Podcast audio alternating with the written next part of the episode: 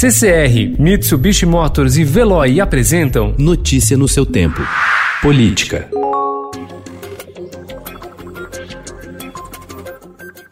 O Supremo Tribunal Federal decidiu mudar a estratégia na análise de ações consideradas potencialmente sensíveis para o presidente Jair Bolsonaro em meio à pandemia do novo coronavírus. Relator de seis ações que contestam uma medida provisória que criou um salvo-conduto a gestores públicos, o ministro Luiz Roberto Barroso decidiu submeter ao plenário a análise do tema em vez de decidir sozinho. Ao privilegiar o espírito da colegialidade, o STF tenta se blindar das críticas que sofre pelo número de decisões individuais considerado excessivo.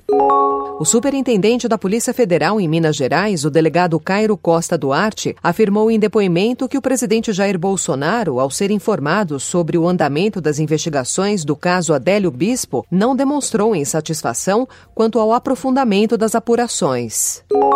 Olha, pessoal, eu vim aqui perguntar ao presidente se ele está realmente me fritando. Jamais vai fritar você. E o que eu mais quero é o seu bem pelo seu passado, por aquilo que se representa para todos nós. Após dias de fritura, o presidente Jair Bolsonaro anunciou ontem a demissão de Regina Duarte do comando da Secretaria Especial da Cultura. A atriz ficou dois meses e meio no cargo e vai assumir agora a direção da Cinemateca Brasileira, que fica em São Paulo. O substituto de Regina deverá ser o ator Mário Frias, também apoiador de Bolsonaro.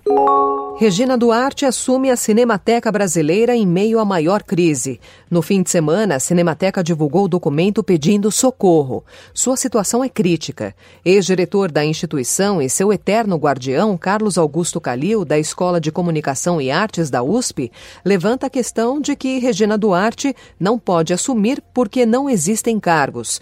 O que ela poderia fazer, na visão dele, é trazer dinheiro de Brasília para resolver o imbróglio. O ator Mário Frias é um dos cotados para assumir a vaga de Regina Duarte na Secretaria Especial da Cultura. Frias foi um dos poucos artistas que compareceram à posse da atriz em março. No início de maio, Frias, em entrevista à CNN, anunciou apoio ao presidente Jair Bolsonaro. O carioca Mário Frias, de 48 anos, ficou conhecido nos anos 1990 como galã do seriado Malhação da TV Globo. Em seu perfil no Twitter, ele usa a hashtag Fechado com Bolsonaro. O ator é defensor da cloroquina no tratamento da Covid-19 e já chamou o presidente da Câmara, Rodrigo Maia, de golpista. Notícia no seu tempo. Oferecimento CCR e Mitsubishi Motors. Apoio Veloy. Fique em casa. Passe sem filas com o Veloy depois.